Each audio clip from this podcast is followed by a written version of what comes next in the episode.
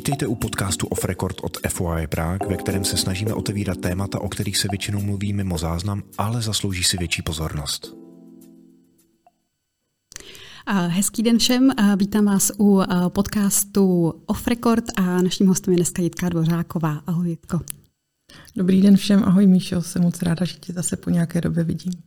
Já taky moc děkuji, že jsi, že jsi dorazila speciálně v této situaci, když uh, úplně nevíš, do čeho jdeš, protože to jsou pilotní díly, natáčíme vlastně, uh, natáčíme vlastně poprvé. Uh, nicméně my se dneska budeme bavit o tématu uh, lídra a toho, jak by měl komunikovat. A pro mě popravdě, když jsem nad tím přemýšlela, uh, kdo by tohle téma měl otevřít, téma jako autenticity v leadershipu, tak uh, si pro mě byla úplně jako první, uh, první jasná volba, takže jako si fakt vážím toho, že jsi dorazila. Děkuju. To zní jako kompliment, ale možná ta autenticita tam je proto, že nic jiného neumím. Super. Tohle jsem, tohle jsem věděla, že nastane, že jakoby bude ten moment toho tvýho typického uh, sebeironického humoru. Ale čekala jsem ho někdy třeba v páté minutě, takže... tak já přibrzdím. ne, určitě ne. Určitě nebrzdí. Uh, ať, ať je to dneska jako maximálně uh, autentický. Uh, pro vlastně a podle mě velkou část českého biznisu, tak a ty seš takový jako jednorožec, že se o tobě jako hodně, hodně ví, hodně mluví a lidi tě určitě jako respektují, mají tě moc rádi, ale málo kdo tě vlastně zažil naživo. Takže já jenom uh, ještě jako uvedu pro ty, kteří neměli to štěstí nepracovali s tebou, tak pár svých jako historek, který s tebou mám, mám spojený. Uh, nemůžu nezmínit vánoční polívky, to je jako to, když jsem zažila poprvé tehdy na, na Mall Group, tak jsem jako nechápala, že to jako jde. A můžeš to trošku ještě dovysvětlit? To je taková to je jako vánoční tradice, kdy vlastně uh, vaříš dva druhy vánočních polívek pro celou firmu. Ano, jenomže ta tradice je opravdu strašně stará. Ona začala tím, že já jsem začala péct. A to už je strašně dávno, to bylo ještě ve Philipsu, takže víc než 20 let. A pekla jsem víceméně proto, abych se mohla dostat ke slovu. A ono se mi to potom vždycky vyplatilo, protože já jsem celý život pořád v nějakém mužském týmu a Chlapi mají rádi sladký, takže když jsem potřebovala se dostat se svou myšlenkou, tak zacpat pustu bylo nejlepší. No a potom přišly takové ty poznámky a něco jiného, než Bůh ty bys náhodou neuměla. A já jsem vánoční typ, já mám Vánoce moc ráda. Tahle ta tradice vznikla taky už někdy před 20 lety, že prostě před těma Vánocema buď to je to adventní čaj a potom přišly ty polívky a tak jak jsem těma firmama procházela, tak jsem si to všude brala sebou. V Mall Group to začalo být trošku komplikovaný, tam jsme se dostali přes 500 a stále ještě víc lidí, takže už jsem potřebovala potom pomoc, ale stále. Tak, tak ty poslední poliky, co já jsem zažila, kde jsem ještě působila v rámci Rokavej, tak i, i, i v Mall Group, tak tam už se najímala ta restaurace, ne? aby se to zvládlo uvařit. Tam jsme potřebovali profesionální kuchyni, protože prostě vaření na terase na třech jednovařičích pohrncích bylo hodně složitý. A myslím si, že loňský Vánoce byly úplně první, který nedopadly, ale aspoň jsem si tu polívku uvařila ve Slovensku. To mě, to, mě, to mě nepřekvapuje, že jsi se to odnesla i do těch dalších uh, uh, míst, kde působíš. Um, Moje další jako uh, zážitek s tebou je, že kdykoliv jsem s tebou procházela jako firmou v rámci, v rámci Mall Group, kde jsou jako, uh, vlastně sedí jako stovky lidí, tak uh, ty kohokoliv si uh, pozdravila, což byl vlastně jako každý, koho jsme potkali, tak se automaticky uměla pozdravit jménem. To je jako věc, kterou já jsem u žádného lídra do té doby nebo manažera úplně jako ne, neznala. A poslední, a poslední historie, která je o tobě hodně známá a myslím, že jako všeříkající o tom archetypu toho um, uh, lídra, kterým jsi, tak je to, když jste před těma uh, pár lety měli vlastně za CC potíže ve skladu a na tvojí jako prozbu, ani, ne, ani to nebyl befel, že ba, to je vyloženě jako prozba, tak uh, do toho skladu přes víkend naběhli všichni z kanceláří, z poboček a, a prostě vlastně jste to zvládli úplně bez ztráty kytičky. A za mě právě tohleto je jednak velmi výjimečný v tom českém prostředí a jednak je to za mě výsledek právě té tvojí um, jako autenticity a toho, že jsi jako v souladu s tou svojí osobností. A moje první otázka je, jaká byla cesta za, tou, za tímhletím souladem? Dařilo se ti to vždycky? Tak já se ještě vrátím kousíček zpátky, protože s těma jménama to je pro mě mimo technická pomůcka. Já prostě mám špatnou paměť na jména. Si dobře pamatuju čísla, ale prostě jména jsou průšvih, takže já to dělám schválně, já to dělám cíleně, protože se tím ty jména samozřejmě jakoby učím.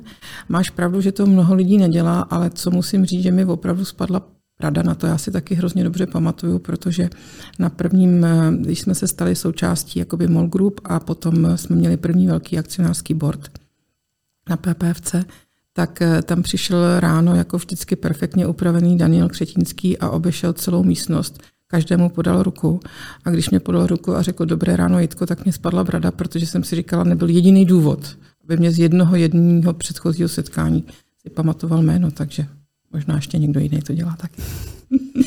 A teď se vrátím k tomu skladu a k té autenticitě. Já si myslím, že to byla zrovna situace, kdy se prostě vyplatila investice do kultury firmy. A to já dělám, jakoby se snažím dělat cíleně. A myslím si, že ten, ten moment toho skladu, kdy ty lidi tam odpracovali nějakých těch 7-8 tisíc hodin, aniž by věděli, že za to něco dostanou, jenom zachraňovali ten svůj biznis, to bylo poprvé, kdy se to skutečně vrátilo a po druhý, kdy si myslím, že se ta investice do kultury vrátila, byla zrovna na začátku roku, když eh, začal ten první lockdown a ty podmínky k práci se výrazně zhoršily. Mm-hmm. Jo, na ten, na ten COVID se pak určitě podíváme samostatně, to je jako velký Jasně. téma. Ale uh, říkáš kultura, jasně, tomu, tomu jako rozumím, ale já si myslím, že a ta kultura není jako samospásná, nicméně, že by nefungovala bez té tvojí osobnosti. Ale ta autenticita je důležitá, protože já ji spojuju s jednou věcí. Pro mě je naprosto nejzásadnější uvěřitelnost. A ta uvěřitelnost je důležitá ne kvůli tomu běžnému, když všechno funguje, ale ta uvěřitelnost je důležitá v těch těžkých obdobích a v té krizi. Prostě neuvěřitelný lídr nemůže nikdy nikoho vytáhnout eh, z krize. A myslím si, že v historii prostě je takových případů spoustu. Já bych se dokonce nebála jít takhle úplnou odbočkou. A asi spousta lidí viděla eh, dva papeže jako film. Ten film se mnohem zakládá na pravdě, někde je tam nějaká fikce, ale myslím si, že ta sebereflexe toho pana Ratzingera, který pochopil, že prostě není uvěřitelný a proto tu církev z té krize nevytáhne a proto vlastně musí přizvat toho svého oponenta nebo dokonce možná někoho, s kým hodně soutěžil. Tam se to v podstatě ukázalo a pro mě druhý příklad, a ten je teda ženský, když já na tohle si úplně nehraju, byla Angela Merkel.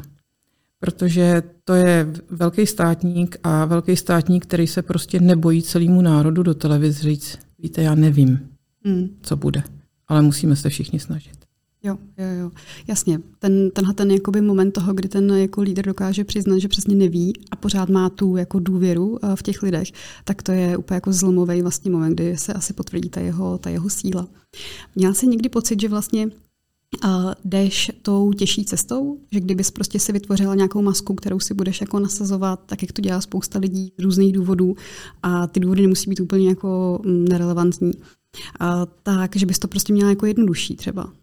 To strašně asi krátkodobě, nebo v určitých momentech. Ale ty to říkáš sama, ty říkáš maska. Maska vždycky jednou spadne. Takže to si myslím, že by to úplně jako nepomohlo. Otázka je ještě, jestli by to člověk zvládnul, protože ono to není úplně jednoduchý. Dokážeš to vnímat ve svém okolí, když narazíš na manažera, který právě má tu masku? A dovedeš to i se svou jako životní zkušeností rozpoznat uh, někdy už, nevím, mezi dveřma nebo až po pár minutách nebo vůbec? Ono se to střídá. Samozřejmě jsou případy, kdy to člověk pozná úplně na poprvé a čím jsem starší, tím je to jednodušší, ale někdy ne. Někdy se to pozná až jako za chvíli. Já tomu úplně nefandím, protože si myslím, že ty lidi se dostanou prostě do toho problému, když bude nějaká těžká situace, tak eh, jim to prostě nepomůže. Mm. Jak, ten, jak ten problém potom za tebe vypadá? Když přesně tyhle ty lidi, kteří jako spíš sázají na tu masku, nedají si práci s tou jako o, o, autenticitou, uvěřitelností a, a pak přesně jako dost, se dostanou do nějakého jako zlomového období kariéry nebo do nějaké krize a COVID, tak jak potom ten, uh, ta situace vlastně za tebe vypadá? No ty lidi prostě potom zatím jako nejdou. Člověk je potom musí motivovat jiným způsobem, musí si je, já neříkám koupit, ale prostě je to potom jako takový vzájemný jako obchod. Mm, takže se tam vlastně vytrácí nějaká ta jako emoce a ta opravdová jako důvěra nebo pouto vlastně jako mezi lídrem a tím týmem. Přesně tak a myslím si, že speciálně tu masku nasazují lidi, kteří mají problém přiznat, udělal jsem chybu, nebo nevím. A já musím říct, že tohle jsou dva momenty, které mě nikdy, nikdy neuškodily. Mm. Je hloupý, když člověk opakuje tu stejnou chybu víckrát, to nemám ráda ani, ani já u druhých, ale prostě jsme jenom lidi. To jsme, to jsme krásně už nahrála na ten, na ten covid. A tam já jsem se chtěla zeptat vlastně na to, jak ty jako člověk, který přesně dokáže ty věci pojmenovat velmi jako jasně, srozumitelně a ukázat jako směr a za ním jít, tak jak se ti vlastně uh, řešila ta situace, kdy ty vládní opatření byly prostě překotný ze dne na den a bylo to vlastně mm, jako pro normální lidi velmi jako těžko, mm, abychom v tom jako fungovali. Natož pro ty lídry, kterým se jako potom logicky upne celá ta firma vlastně. Tak eh, bylo to těžké v tom, že jsme opravdu prostě nevěděli. Já si myslím, že nejtěžší to měli takový ty lídři, který prostě ty lidi akorát jakoby vyřvou, udělej to a oni se jakoby bojí. Takže v tomhle ohledu asi tohle to úplně můj problém nebyl, ale byla tam určitá nejistota. A to, co my jsme udělali, že jsme prostě akorát zintenzivnili tu komunikaci, že jsme prostě měli třikrát týdně ráno stand-up a brali jsme ty nové informace. A taky to bylo v tom, že já jsem v tu chvíli prostě řekla, víte co, tak teď nemůžete všechno čekat jenom ode mě, teď je potřeba, abyste zapracovali vy, teď je potřeba, abyste dělali ty rozhodnutí a abyste používali tu vlastní zodpovědnost, ale máte moji plnou důvěru. A já musím říct, že tohle byla zrovna chvilka, kdy jsem strašně moc děkovala za ten svůj rozdvojený pobyt v Čechách a na Slovinsku, protože to byly přesně skoro ty dva roky nebo roka půl v tu dobu, kdy já jsem neměla šanci, ani když by to člověka hodně lákalo, se zabývat nějakým mikromanagementem, o kterém hmm. samozřejmě vím, že to lidi nemají rádi, ale já jsem na, mě, na ní neměla čas. Takže automaticky ten můj tým dostal ten prostor k tomu, aby uplatňoval tu vlastní odpovědnost úžasně se to naučili a potom v té v krizi toho lockdownu, jako kdybychom to našli. Tak to je, to je jako skvělý. To je vlastně takový ten učebnicový uh, jako případ nebo naplnění toho, že jako krize je příležitost. Uh, ty jsi vlastně pro uh, podcast Forbesu mluvila o tom, že uh, krize vám dala imunitu. Tak když se na to takhle díváš zpětně, tak uh, a teď si to zrovna jako řekla, že vlastně ten, ten management po tebou jako se toho krásně chopil a jako našli se v tom svým způsobem. Tak co, co dalšího si z toho odnášíte z té doby? Ono to vlastně vyplývá stejně tak jako ta nemoc. Ti dá prostě imunity se líbí bránit potom později, stejně tak jako nějaká vztahová krize, taky v podstatě to zocelí. My jsme se naučili spoustu věcí opravdu dělat samostatně. I střední management se naučil brát jako svá rozhodnutí a tu odpovědnost na sebe. Některé věci jsme výrazně jakoby zrychlili, protože prostě bylo potřeba a ukázalo se, že to jde. Některé věci jsme neměli čas dělat a ukázalo se, že to nevadí. Takže já si myslím, že to období nám opravdu ukázalo spoustu věcí do budoucna a ukázalo, i kterým směrem máme jít. A to je to, co jsem i říkala do toho Forbesu. Byl to ten úžasný experiment, který si člověk nezařídí. Ty můžeš prostě hejbat nákladama nahoru a dolů, ale nezařídíš si, abys měl najednou takovou obrovskou poptávku v období, kdy to vůbec nečekáš. Mm, mm, rozumím. A ještě se zeptám, jako ty z pozice lídra, tak uh, Jaký byly ty pocity, když jsi šla do té komunikace, když přesně jako nevíš, jak se ta situace bude vyvíjet? Jako jestli je člověk prostě jako eh, pod tlakem, je nervózní, nebo tam přesně řeší to, jak bude vypadat, anebo úplně jako něco jiného se ti honilo hlavou? Pro mě bylo trošku těžký, pro mě se těžko komunikuje, když se nekoukám do žádných očí. Já prostě potřebuji nějakou, nemyslím úplně přesně zpětnou vazbu, protože když člověk mluví a soustředí se na to, ale já ty oči potřebuju zpátky, abych věděla, jako, že mě někdo poslouchá nebo že dělám nějakou, nějakou kravinu, to na tom asi opravdu bylo těžký a nikdo jsme nevěděli, co se stane a všichni jsme měli strach. Já jsem samozřejmě, protože jsem odpůrce práce z domova, Neměla jsem to nikdy moc ráda, tak z toho jsem taky měla strach a tam musím říct, že jsem musela vzít zpátečku, že to prostě dopadlo naprosto výborně a že takový ty obavy, jako oni se budou, ty lidi si to budou brát jako dovolenou a budou se flákat, to skutečně nezafungovalo. A samozřejmě to bylo dané taky tou euforií, prostě naprosto krizová, nestandardní situace a my musíme prostě udržet ten biznis v chodu a nesmí se tomu nic stát. Mm, mm, rozumím. Tak, tak je fakt, že jako CZC vždycky hodně vynikalo tou jako uh, kulturou nebo no, kultura není úplně to slovo, jakoby tím, uh, tou schopností uh, v těch krizích jako se fakt jako extrémně stmelit a, a prostě uh, víc toho ještě jako silnější a dodat jako ještě lepší službu tomu, tomu zákazníkovi. To je fakt My jako... se snažíme být vztahová firma, ale ono to vyplývá taky v tom, že když jsi v nějakém prostředí, tak samozřejmě se musíš koukat na to, jak se odlišit. A zejména o toho, kdo je silnější, větší a silný konkurent, tak jsme hledali ty cesty a skončili jsme tohle, to, že se snažíme to prostě budovat vztahově, tím nemyslím, že, si, že jsou to nějaký kamaránčovty, ale prostě dělat to společně, jo. s dodavatelem a společně tvořit tu strategii a s těma značkama a se zákazníkama se hledat to, co prostě je uspokojí a my jsme schopní dodat. A ten začali, začali k tomu jsme se dostali tím, že jsme se bavili o covidu, vlastně o začátku pandemie loni, loni na jaře. A začali jsme obě mluvit tak jako v, spontánně v minulém čase. Myslíš, že už je to za náma, že už je to opravdu minulostí? A já ani teď si nejsem jistá, jestli už jste vlastně kompletně v kancelářích nebo ještě uh, pracujete na návratu. Nejsme kompletně v kancelářích a je možný, že nikdy ani úplně nebudeme, protože jsou oddělení, kde prostě ta práce, která je střídavá, asi to nemá být extrém, nemá to být prostě budeme tam furt všichni od rána do večera, nebo nebudeme tam chodit vůbec. Ale on je i typ práce, který se ti udělá lépe v klidu. To je taková ta moje noční činnost, tak teď, když si člověk vezme a řekne si jeden den, prostě zůstanu doma a vyřídím si ty věci, kdy nechci, aby mě někdo strkal pořád hlavu do dveří, tak na to si myslím, že to, že to bude fungovat i u nás. Takže budeme mít nějaký hybridní model a já věřím, že prostě fungovat eh, bude.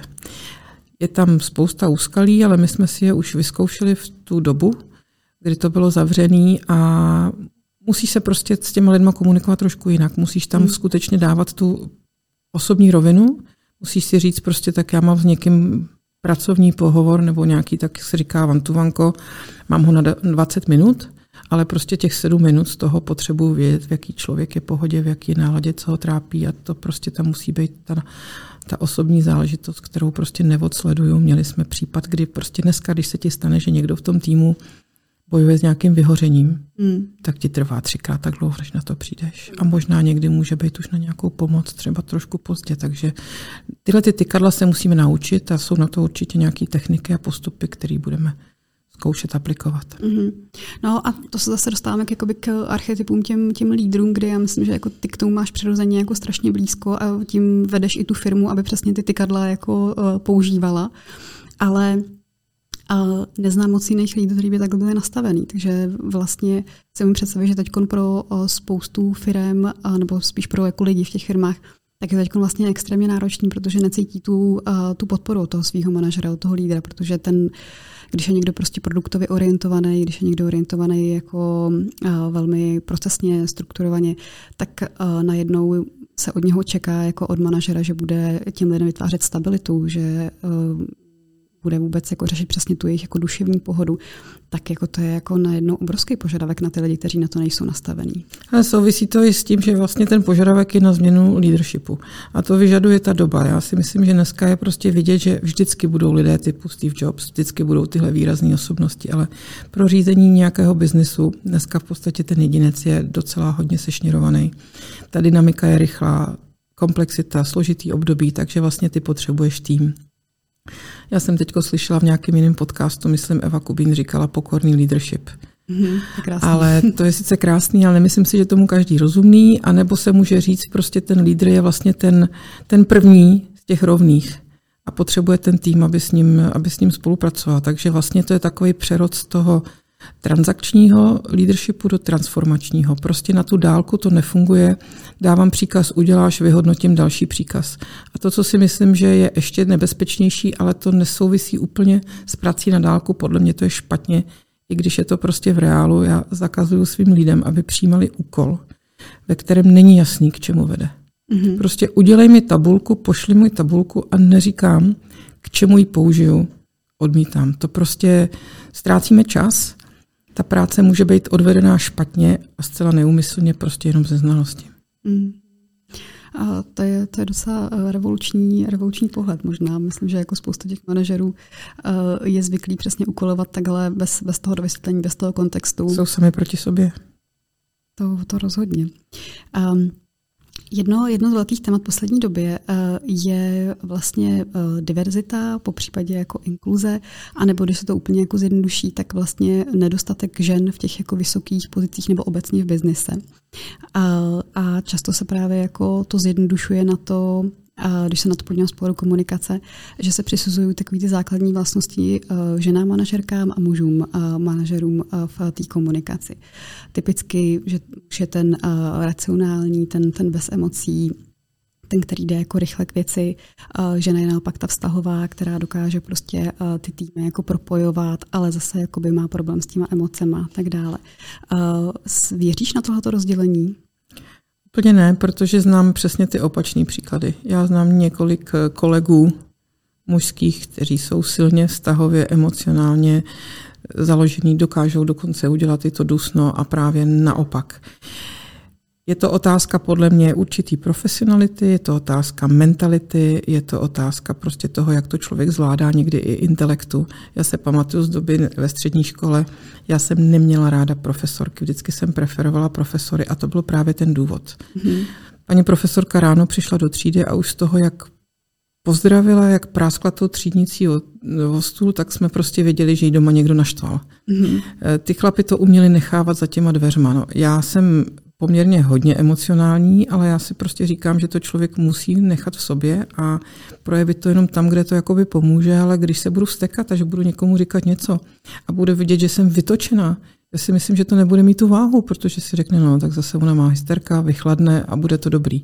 Takže já si myslím, že speciálně ty věci, které nejsou úplně prostě příjemné a musí být vyřčený, tak mají být vyřčený neříkám vyloženě smíchem, ale prostě úplně klidně a s úsměvem. A a když se budeme bavit o té genderové záležitosti, ono je potřeba si připustit, že prostě jsme, ženský jsme jiný, chlapi jsou taky jiný a nejsme vzájemně úplně zaměnitelní, takže si myslím, že ten, ta win-win situace je vždycky, když se to dobře skombinuje a když se jeden úplně neplete eh, tomu druhému jako do té do práce. A pokud eh, je tam takový rozdíl, protože ty chlapy jsou asi možná jakoby přímější a mají tu strategii, ale mají vždycky jako tu strategii, která je jenom jedna.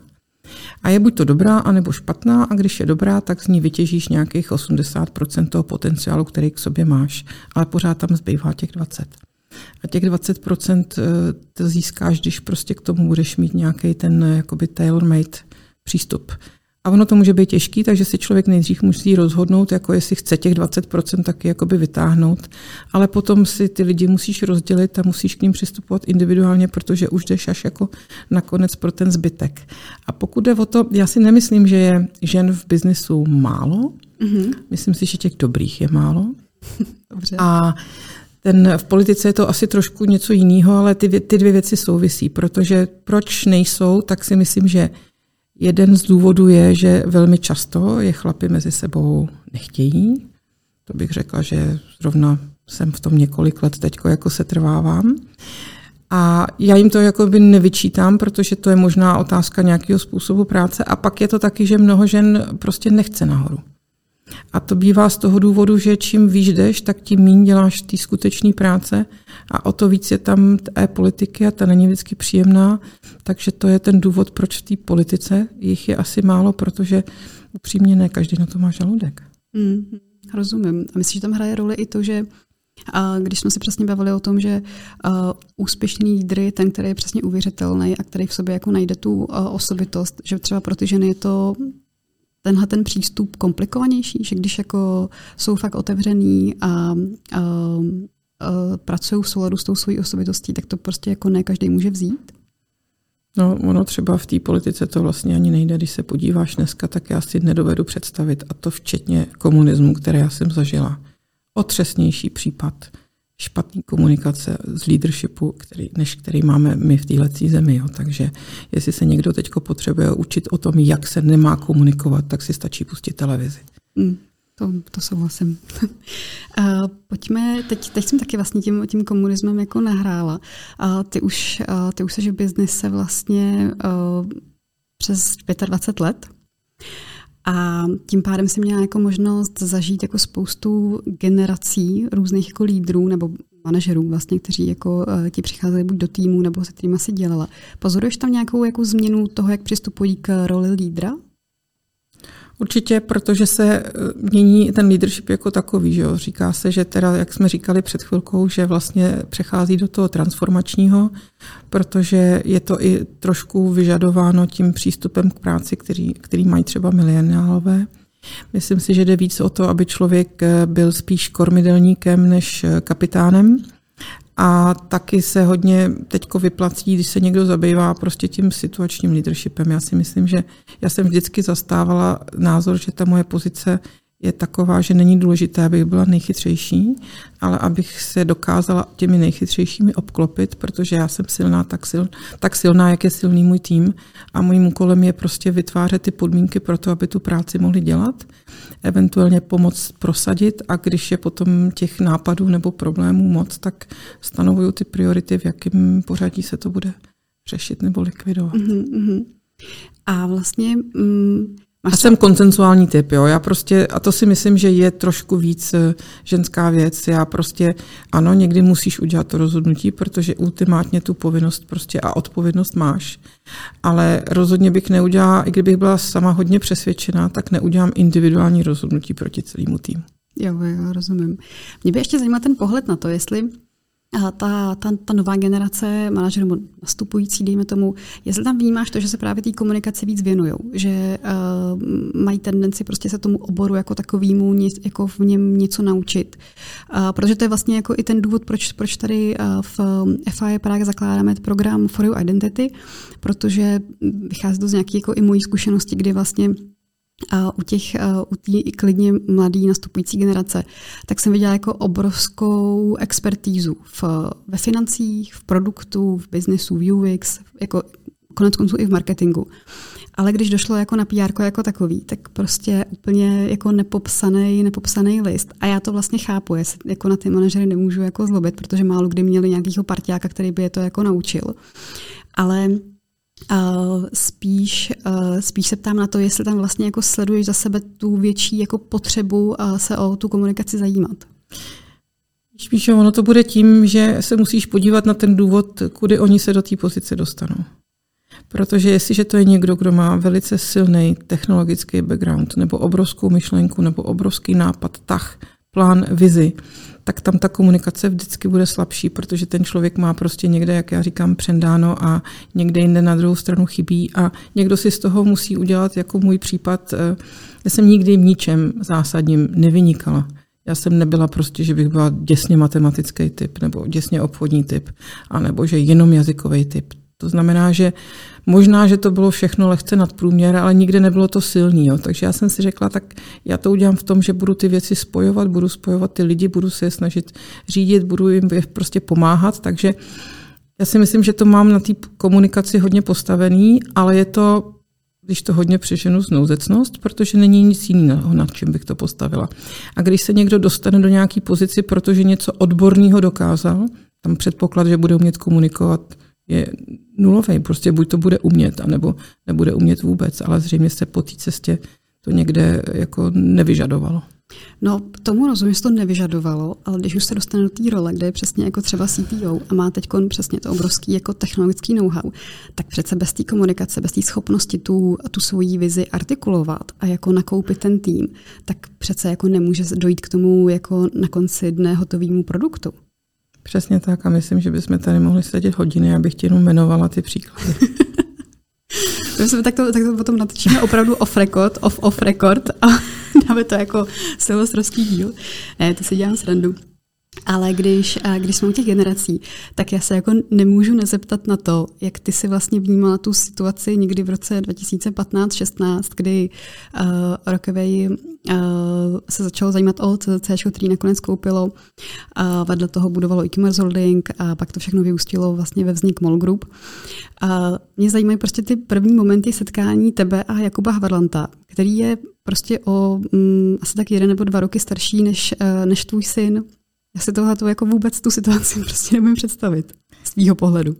Tak to úplně, úplně první setkání to bylo špatně nastavené, protože to vzniklo nějak jako úplně mimoděk a setkali jsme se v restauraci a tam už prostě byl ten průšvih, protože Dvořáková přišla za dámu, já už dneska nevím proč, a Kuba přišel v čortkách tak jsem se to snažila zachránit aspoň tím, že mu jako člověk ve věku jeho matky nabídnu rovnou tykání. Ale pokud je o tu komunikaci jako takovou, já si myslím, že mě od toho problému hodně pomáhá to, že pro mě od dospělosti mých dětí jsou mý děti parťáci. Mm-hmm. Už to není takový ten klasický vztah jako rodič, eh, rodič a dítě, a který pořád, jako já jsem se to dlouho učila, že jim nesmím do toho života mluvit, ono to bolelo strašně, ale asi to pomohlo, takže v té komunikaci a v tom jazyku si myslím problém není. Problém eh, s Jakubem Havrlantem je v tom, že jsme strašně každý jiný. Mm-hmm. Máme úplně jinde ty hodnoty, ty důležitosti těch věcí v tom biznesu.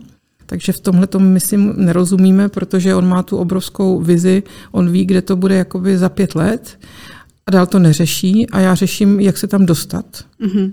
A máme to každý nastavený jinak. Takže já jsem vlastně nikdy nepřišla na to, jestli ten problém komunikační je, protože, protože já blbka blondýna nebo protože nedůvěra, ale já si myslím, že nejvíc je to skutečně v tom, že máme na stejnou věc úplně jiný pohled, protože ty naše role jsou rozdílné. Jeho role je to říct, kam máme jít a já tam mám jako dojít. Jenomže on tu cestu nikdy asi pravděpodobně neabsolvoval, takže on mu připadá takový jako, a to už se vlastně stalo, já jsem to vymyslel, tak je to hotový. Ale na druhou stranu musím říct, že i přes ten věk, jako já jsem to srovnání samozřejmě si tak jako mentálně dělala. No to, je to jeden z nejchytřejších kluků, kterýho jsem v životě potkala, ale ta komunikace úplně není jeho silná stránka.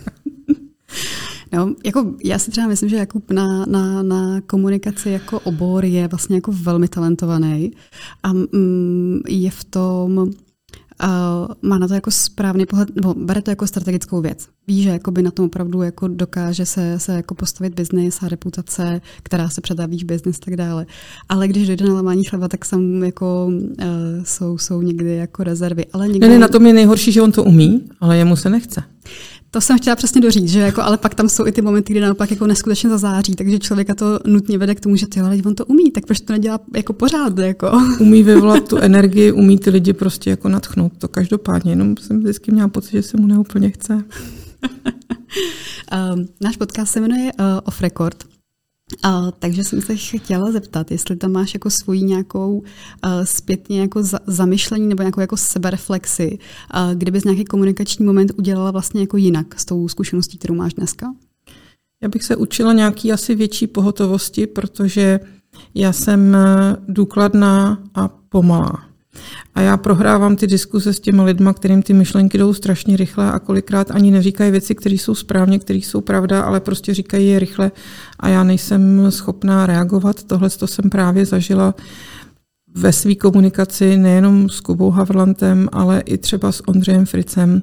Já prostě, mě ty argumenty přicházejí s nějakým jako spožděním a to, co jsem se naučila a je pořád pro mě jakoby těžký, protože jsou to oba případy, kdy máme to jiné myšlení.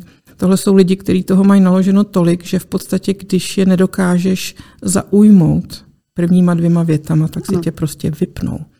A přijít na to, který ty dvě věty jsou, protože pro mě jsou důležitý jiný dvě věty než pro ně, to byl pro mě vždycky voříšek a to bych se asi v novém životě chtěla naučit trošku líp. Uh, my už jsme úpl, na úplném závěru, tak uh, já se dovolím jenom o jedno off-record za mě. Jak když jsem říkala, že pár vlastně tady kolegům v týmu a i jako lidem tak jako potrhu, že vlastně ten pilotní díl budu točit právě s tebou, tak ty reakce by se daly jako zúžit do takového jednoho jako wow, Vítka.